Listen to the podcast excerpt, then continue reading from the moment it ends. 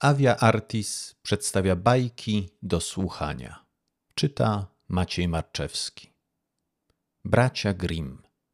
Chata w lesie.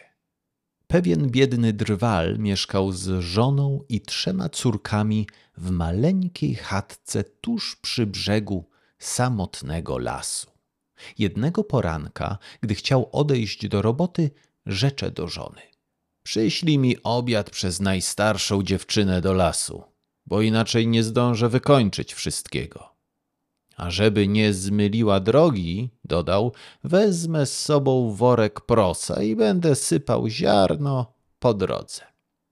Gdy słońce stanęło nad środkiem lasu, dziewczyna z garnkiem pełnym zupy puściła się w drogę ale wróble polne i leśne, skowronki, zięby i czyżyki wydziobały już od dawna proso i dziewczę trafić na żaden ślad nie mogło. Szło więc na los szczęścia ciągle przed siebie, dopóki słońce nie zaszło i nie zapadła noc. Drzewa szumiały w ciemnościach, sowy hukały i strach zaczynał dziewczynę ogarniać. Aż oto spostrzegła w oddali światło błyszczące pomiędzy drzewami. Muszą tam ludzie mieszkać, pomyślała sobie i poszła w kierunku światła, sądząc, że ją tam zatrzymają na noc. Niebawem zbliżyła się do chaty, w której okna były oświetlone. Zastukała, a głos ochrypły zawołał ze środka. Proszę wejść. Dziewczę wstąpiło na ciemny próg i drzwi otwarło ostrożnie. Śmiało!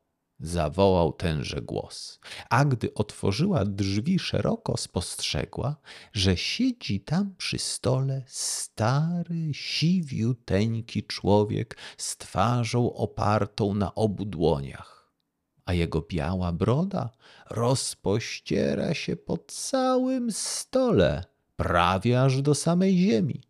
Pod piecem leżały trzy istoty żywe: kogucik, kurka i pstrokata krowa. Dziewczę opowiedziało staremu swoją przygodę i prosiło o nocleg. Człowiek odrzekł. Kogutku, kurko, a i ty, krowo, co odpowiecie na takie słowo?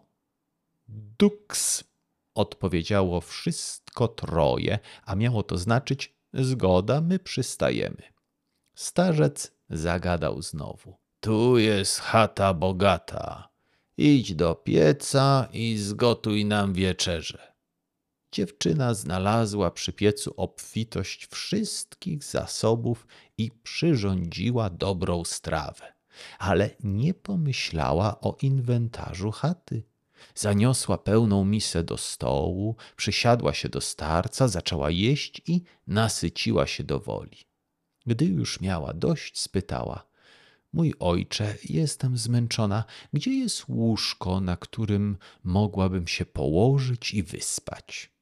Członkowie zapomnianego inwentarza odrzekli: Bez nas jadłaś ze starym, bez nas piłaś do syta. Idźże sobie na pole, tam twój nocleg i kwita. Jeśli podobał Ci się ten fragment i chcesz uzyskać dostęp do wszystkich naszych bajek i wierszyków dla dzieci, zapraszamy serdecznie do subskrybowania naszego kanału.